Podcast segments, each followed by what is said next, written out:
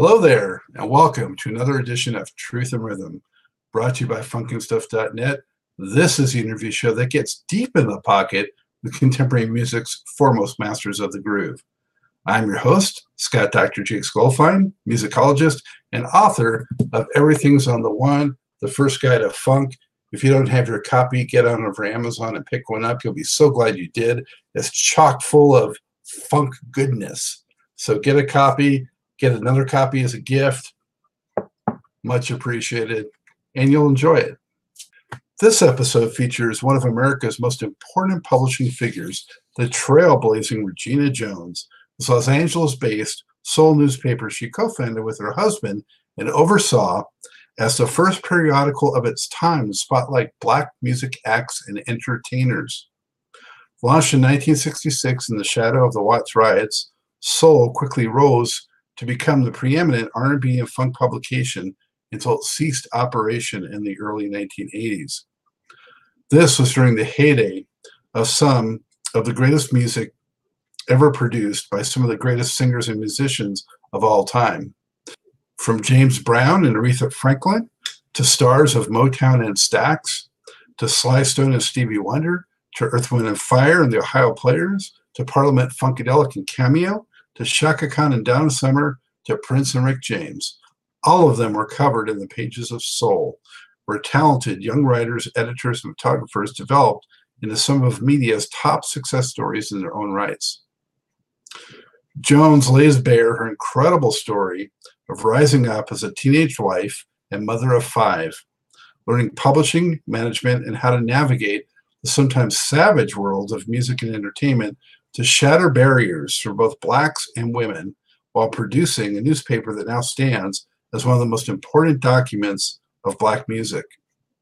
As if that was not enough, she shares how she overcame a middle age crisis once Soul was shuttered to rise up once again in record publicity, award show and television production, and charitable pursuits. Oh, yeah, and she also went to Neverland Ranch for an exclusive interview with Michael Jackson, who had specifically requested her Vibe magazine in 1995. Here now is the incredible tale of the soul that stood behind Soul. Hey, I'm so pleased to welcome to the Truth and Rhythm Mothership Regina Jones, the co founder of Soul Newspaper, which was the black music publication of choice for those in the know during the late 1960s through the early 1980s golden era of soul and funk. Regina, so glad to have you. How are you today? Thanks, Scott. I'm glad to be here. Glad to be still standing and able to talk about this. Fantastic. You know, so you're coming to us from your hometown of LA, right? Born and raised. Wow. You know, when I, I was from Los Angeles too, and when I lived out there, there's so many transplants, we almost seemed like we were, you know, out of the ordinary. It, as a native, I'm, I, I'm very rude about it because I've had to make my adjustment for the transplants. So when they bad talk Los Angeles, I say, "Where are you from?" And they'll tell me. I say, "So why don't you go back?" That's right. Either love it. I love my LA love it or leave it. So, um, I got to tell you, it's such a thrill to talk to you. You know, I grew up uh, as a teenager, big fan of, of the music, and Soul newspaper was just the publication. I look forward to it all the time. You know, I would do regular trips to the newsstand as a teenager, and I would always look for Billboard, Cashbox, Record World, Soul, um, you know, of course, Ebony and Jet, any of the other publications that might have the R&B acts of the day. And uh, you know, every time I saw one of my favorites, you know, I definitely I didn't buy a lot. Mostly, I looked at the newsstand, but I bought some of those soul magazines.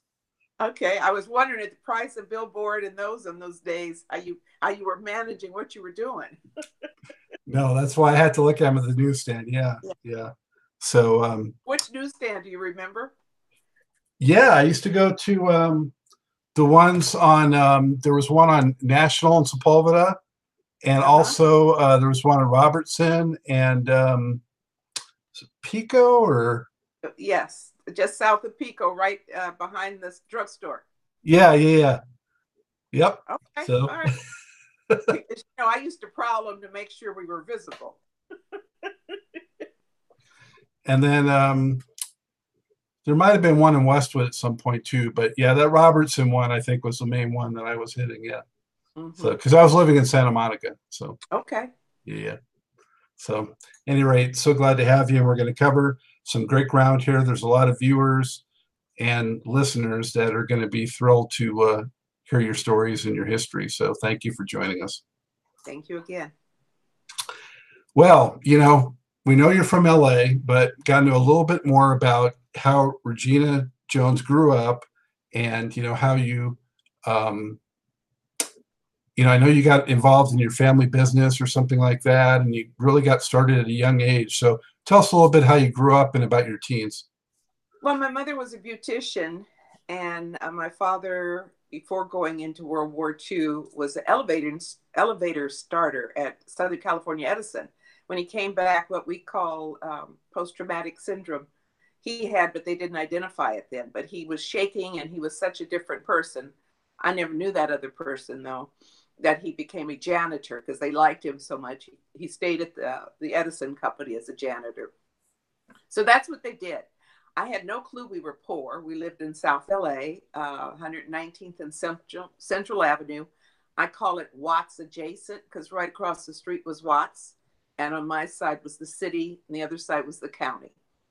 And I went to those schools. And uh, as a teen, way before I was a teenager, I liked money. So I dried dishes. I got, uh, as an only child, I got an allowance and I got lunch money. But I dried dishes in the cafeteria in the sixth grade so I could save my lunch money. And, and drying dishes gave me a free lunch.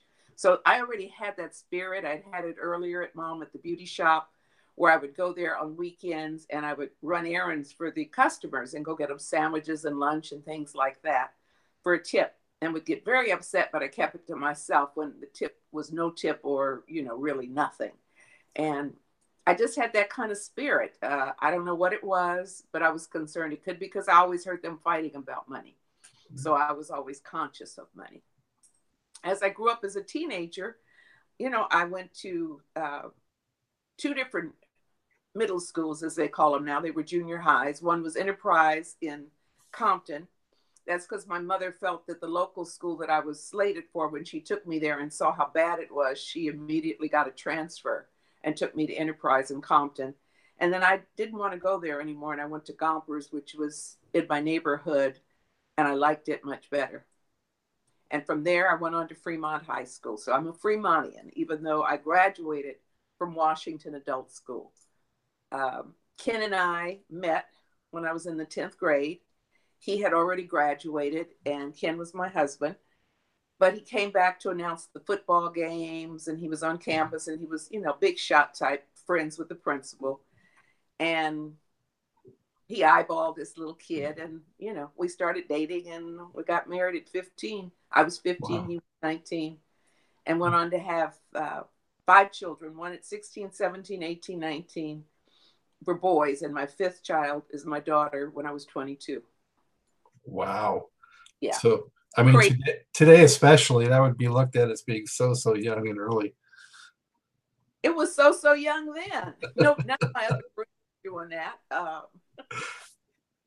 you know, we thought we knew what we were doing. We thought we were grown. We thought we were mature, both of us. And he he worked hard, and he always wanted to be a television newscaster. And he was in love with George Putnam and he watched the news. He'd been a choir uh, altar boy at the church growing up. He liked being in front of the, the camera, and I was cool behind the scenes counting the money. So it worked. when Watts riots took place in 1965, Ken was working as a reporter. And as he watched from a Sunset uh, and Vine office building in Hollywood, I think it was Kate Mm, it won't come up right now, but anyhow, I remember it was Cecil Tuck, and and that was the, the uh, program director. But Ken saw Watts burning and came up with the idea there should be a black publication or something about entertainment for the black youth in our community, and that thus came the idea of Soul. And that was in 65 of, uh, I think, the summer of 65. And in April of 66, the first issue of Soul rolled off the press with James Brown and Mick Jagger. And it said, oh, God, white stealing soul or blue eyed stealing soul or something like that. So we, we came out with an eight pager with controversy on the cover. Wow. And what, what had you been working at at that point? Oh, I was working at LAPD, uh, the Los Angeles Police Department, broadcasting police calls. I was what they called a RTO or radio telephone operator. So when a policeman called in from the field, I was the one that said, uh, you know, 783, 783, you know, I'd give him information or answer their questions. And I said he because that's all there was was he's in those days too, and out in the field at the police department. Did you enjoy that work at all, or were you looking to get out of it?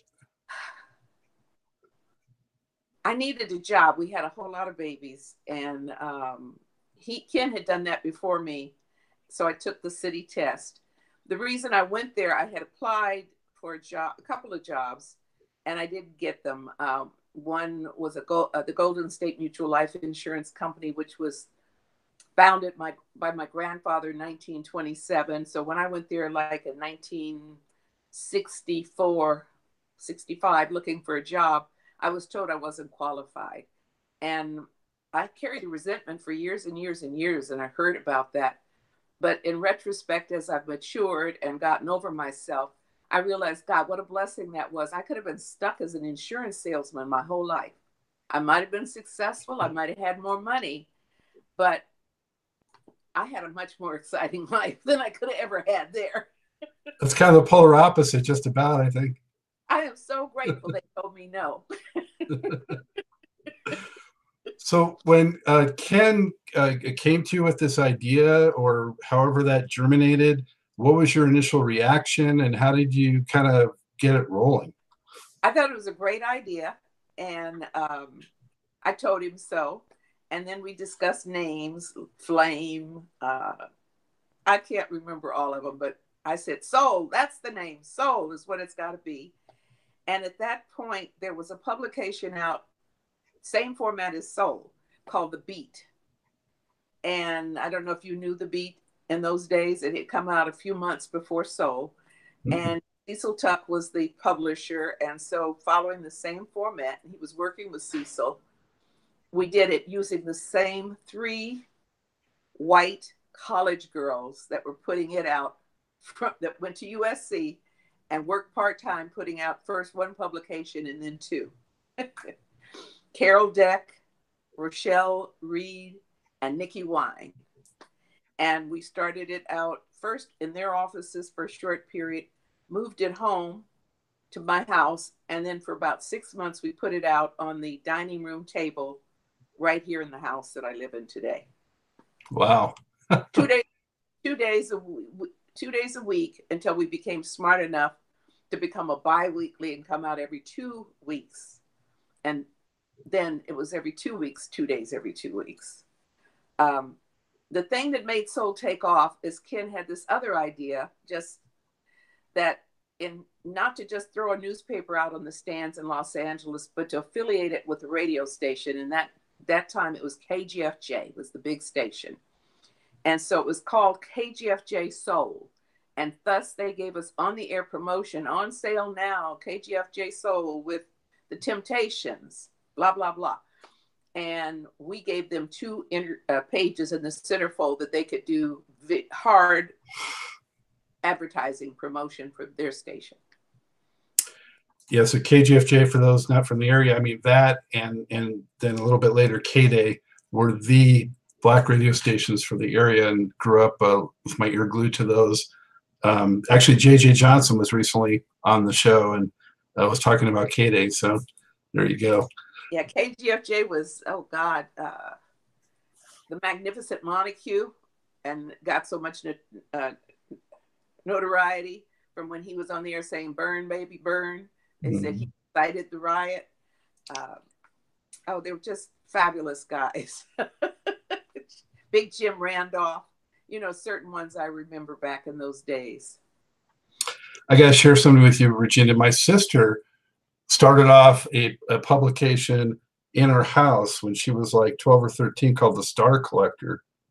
And it was, um, you know, um, teen heartthrobs and things like that. And she actually went on to become the editor of Flip magazine and she wrote for Tiger Beat and all those. So, Yes. yeah, we kind of had a little bit of that going on in my family too. Okay, I remember Tiger Beat very well, and even Flip. Yeah, yeah.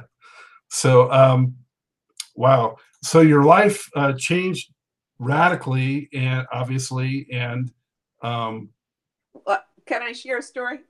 you bet. Okay, we moved out of the, the, the dining room and we moved into uh, offices on Melrose uh, and Sweetzer. And we moved up there and we moved into an office with an interior decorator. He had the whole suite, but we took two of the offices. He took one and we shared the reception area.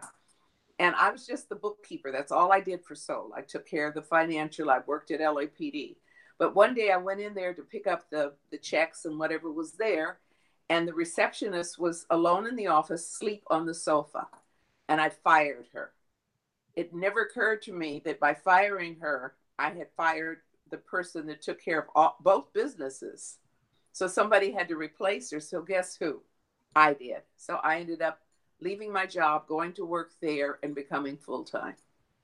Well, you had to wear so many hats, right? Well, at first it was bookkeeper, and then I was receptionist, so I was learning more because Ken was basically working jobs and running it, and the ladies were handling the editorial. But then my next uh, adventure was to sign up other radio stations in other cities. So we spread out to San Francisco in the Bay Area, added KDIA. We went into New York, WWRL, Chicago, WVON, across the country till we had 27 or 28 stations. So on the old fashioned typewriters, I was, first of all, I had to convince the people that this was a great idea. So now I'm a salesperson. And so then I had to send the contracts. So I'm typing these contracts on this old typewriter and sending them out. And we were across the country within a year. Wow. So did you Something new. did, did you have any mentors, anyone to consult with on things like uh, legal or you know things like that? There was nobody. It was just by the, you know, you just get up and you do what you got to do. And I think it's a good thing because I didn't know what the rules were and what wasn't allowed. Did did you or did you or Ken have to go uh, to any of those cities in person to kind of broker the deals, or were you able to do most of it by mail and phone? On the phone, uh, I remember talking to Mr. Sonderling. Do you remember that name? And he owned a bunch of radio stations. It, I was so young and I was so unexposed, and having grown up in Watts and not in business, that it didn't even occur to me he, how big and powerful and important anybody was. I had no fear of just speaking to people. No clue. Okay. Ignorance is sometimes bliss. All right. Eventually, I had to go to those cities. I remember uh, going into WVON and, and meeting the people there and WWRL, uh, God, WOL and uh, Washington, D.C. I eventually did have to go on the road. I did have to learn distribution and advertising sales. And then uh, most of it, Ken still handled the editorial. And I enjoyed that wifely duty of if you came in the office and you wanted something, I could lie, even if I made the decision, and say, let me check with my husband. And that was my stall mechanism of how I didn't act like I was responsible, even though I was. And then he got a job as an anchor person at uh, KTV. Was it KTTV or CBS? I don't even remember. That's strange. And so he couldn't be visible at the newspaper anymore. So then that was when I got involved in the editorial content. What year was that? No clue. I'd have to really research it. I mean, was it like you know early on, midway, later? Oh no, it was very early on because um,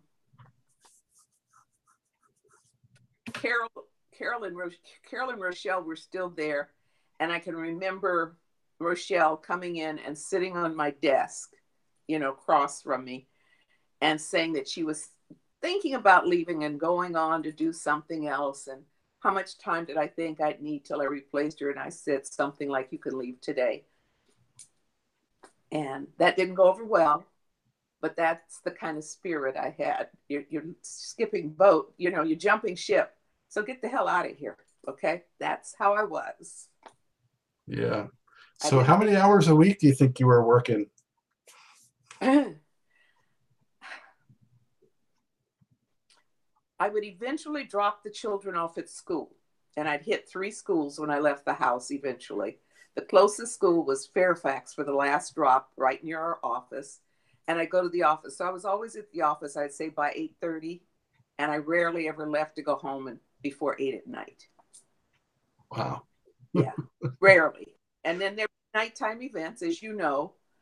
There's a lot of nighttime schmoozing and and uh, concerts, clubs, weekends, all that stuff, huh? And weekends too.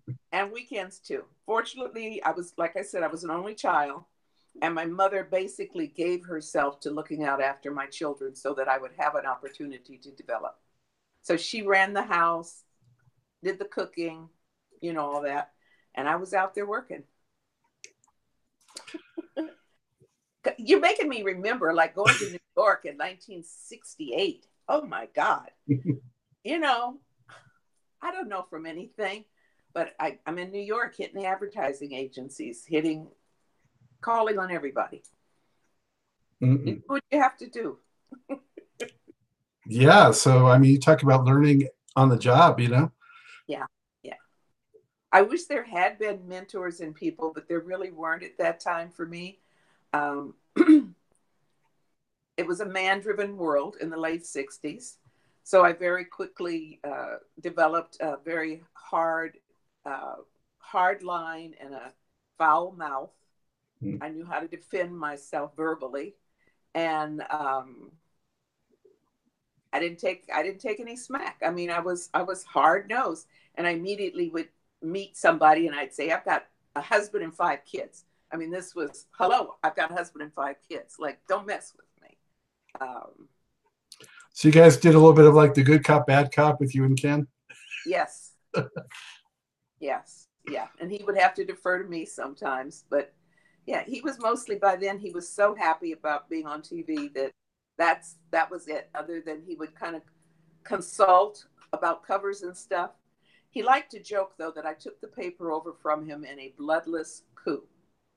And I kind of did do that to him. Um, he had white staff. I found me black staff. Um, I already had this racial thing. I was a woman of the 60s. I was Afrocentric a lot of ways, and I wanted to give black people opportunities and I wanted to work with black people. I was comfortable with whites, but if we were called soul, we needed to have some soul. and that's how um, Leonard Pitts, who uh, became an editor, Leonard's a, a Pulitzer Prize winner in 2014 for commentary. He's a syndicated columnist for the Miami Herald. And Leonard was in college at USC. He wrote a letter he wanted to write for Soul. After about six months, according to him, he'd never heard anything, so he got up the courage to call. And I, I got this story from him. He called the office, and I took the call, and he said who he was, and he'd sent a letter, and I had somebody check the files they found the letter, and Ken had written him a letter that no, they could we couldn't use him, but somehow or another it didn't get mailed. So I immediately, of course, said, "Come into the office now." And he said it was raining, and I didn't think about it. he didn't have a car. He got on the bus, he came up there, and I welcomed him, and I hired him as a part-time writer. He eventually became our editor. So what are we still in the K, uh, K, KGFJ relationship was for the first three years, I understand, right? So oh, are we no. still stay with KGFJ forever? Oh, really? Okay, I read. Wasn't there a certain kind of relationship for the first three years though, and then you kind of grew it or something, or? No. No.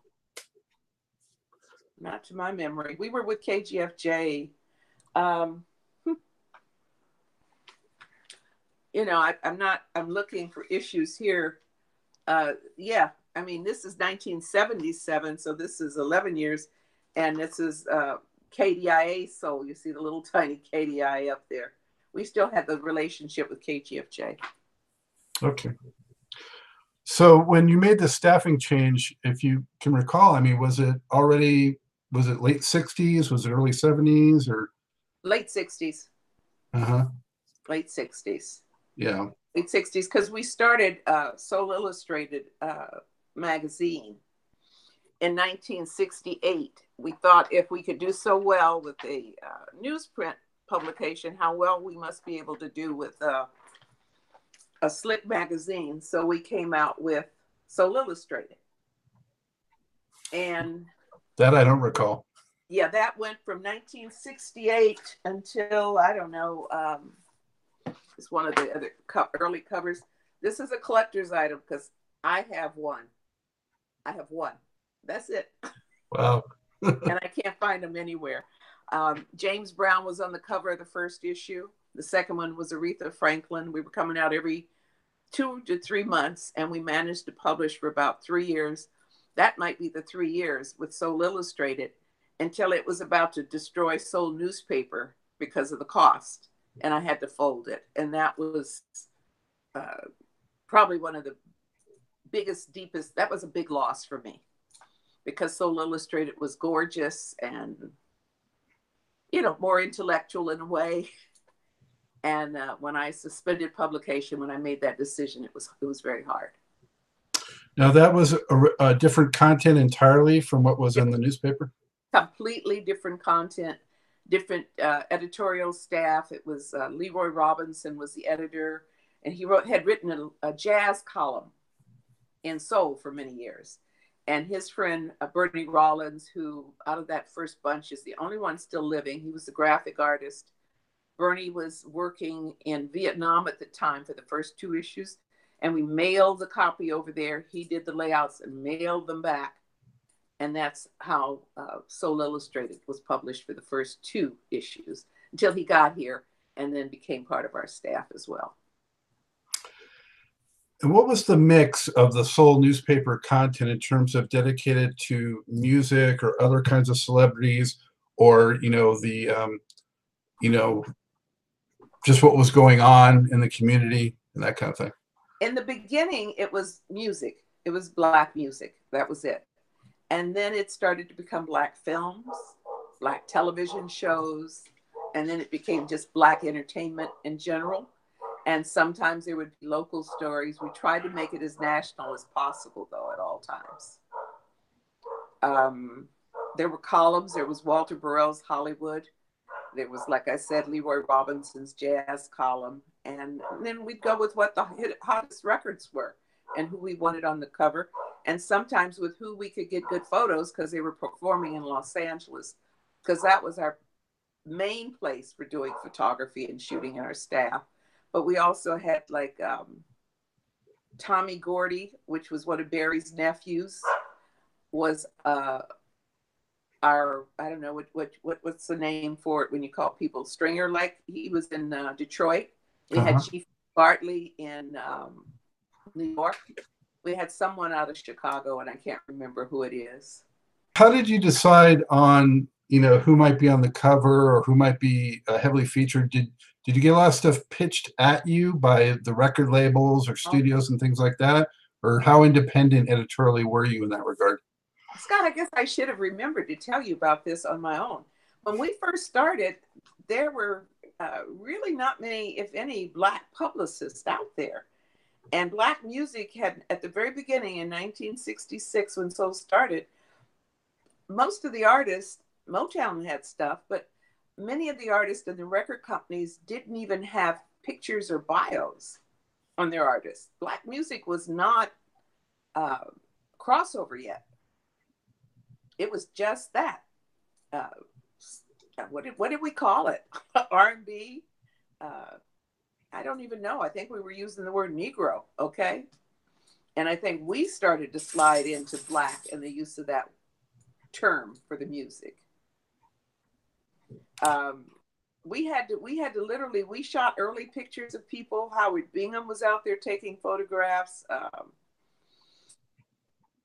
would give us photos. He was Muhammad Ali's photographer and friend, and um, eventually, by we had different photographers. Eric Whitaker, I remember, was another one of our early photographers. We had some, but we weren't everywhere. It was like by the time we hit seventy-two, when Bruce Talamon came on board as a photographer, uh, Howard brought him to us. He had met Bruce, he liked Bruce, and he brought him up and basically gave him to us to work for us. And uh, Bruce developed it soul, and that's all he talks about and thanks us for the start.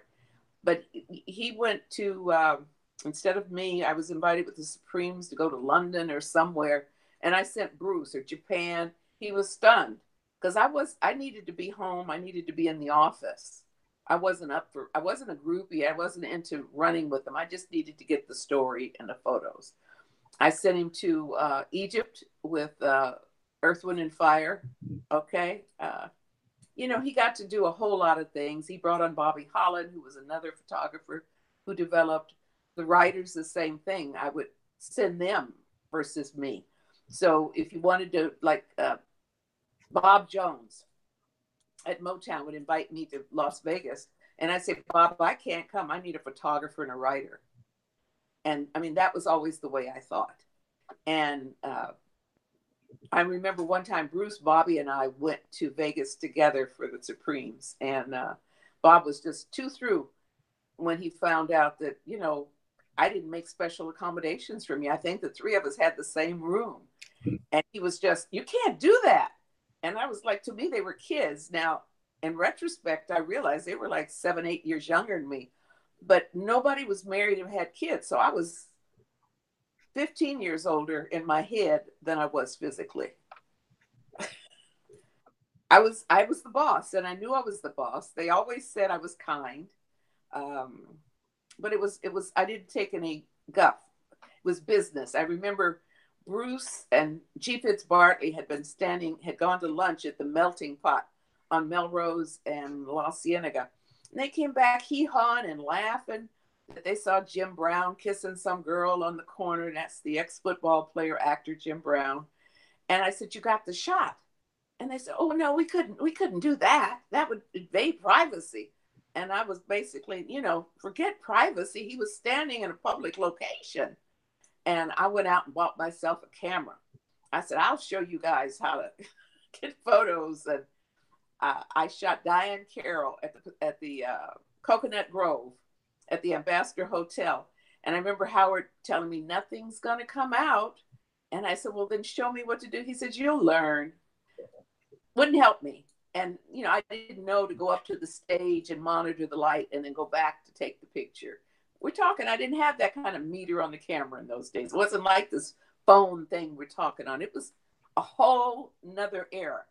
Um, so I learned, and and I remember seeing um, Jim in a nightclub in Atlanta, and I and he again smooching with some girl, woman, and I focused and I focused in the dark, and I put my flash on it, and finally I turned around and went bang, and took a picture of him, and he stood up with his big old self, and he saw it was me, and he just cracked up, you know, because I got the shot.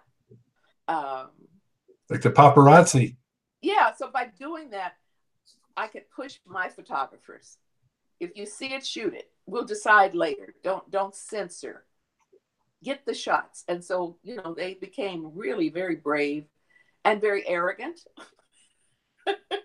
souls in their own ways, you know. Um, yeah, just get the job done. It didn't matter. I, I it, there's there's no stopping us. Uh, before Bob Jones, it was Junius Griffin at uh, Motown Records, and he worked with us. You know, I remember being so happy when we start working with Stax Records, and there was Deanie Parker, and we always had access to Al Bell. Uh, in New York at uh, CBS, it was LeBaron Taylor, and then Jimmy Tyrell, and uh, LeBaron and I became friends because again, he called me bawling me out about something that we published, and I bawled him out, and he couldn't believe it. Um, I do remember this time at Capitol Records, though. This guy, one of the executives, it was a party, and he brought his wife over to me and he said, This is the one I've been telling you about. She's the most independent colored girl I ever met. And I was cool, but I wanted to explode. but he, because he was complimenting me. But in my militant head, I wasn't a girl and the most independent. You know, where was that coming from? Okay. Um, it was, it was an interesting era for me. Yeah. Um, I had to grow up very fast. Joyce Miller was a promotions woman for Capitol Records and had come here from Detroit. And she's the closest thing to a mentor that I ever had. I remember telling her I was getting ready to go on the road, and she said, I'll talk to you when you get back. And I remember crying because I wanted her to say, You're going on the road? You're traveling? And she didn't give me any of that. And I told her when I came back. It was it was different. You know, I mean, really, we're talking about a Watts child now.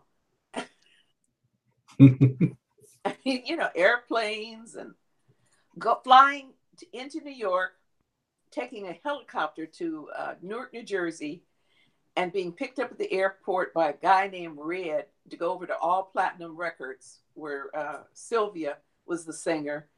And uh, when I think back how, about how scary that, I should have been scared, you know, but I, I wasn't. Um, the artist, I want to talk about the artist, so it's enough about me. One time we set up, I had to talk. Uh, oh God, what was the record company? Casablanca into shooting pictures of uh, Donna Summer. They wanted to hand us handouts.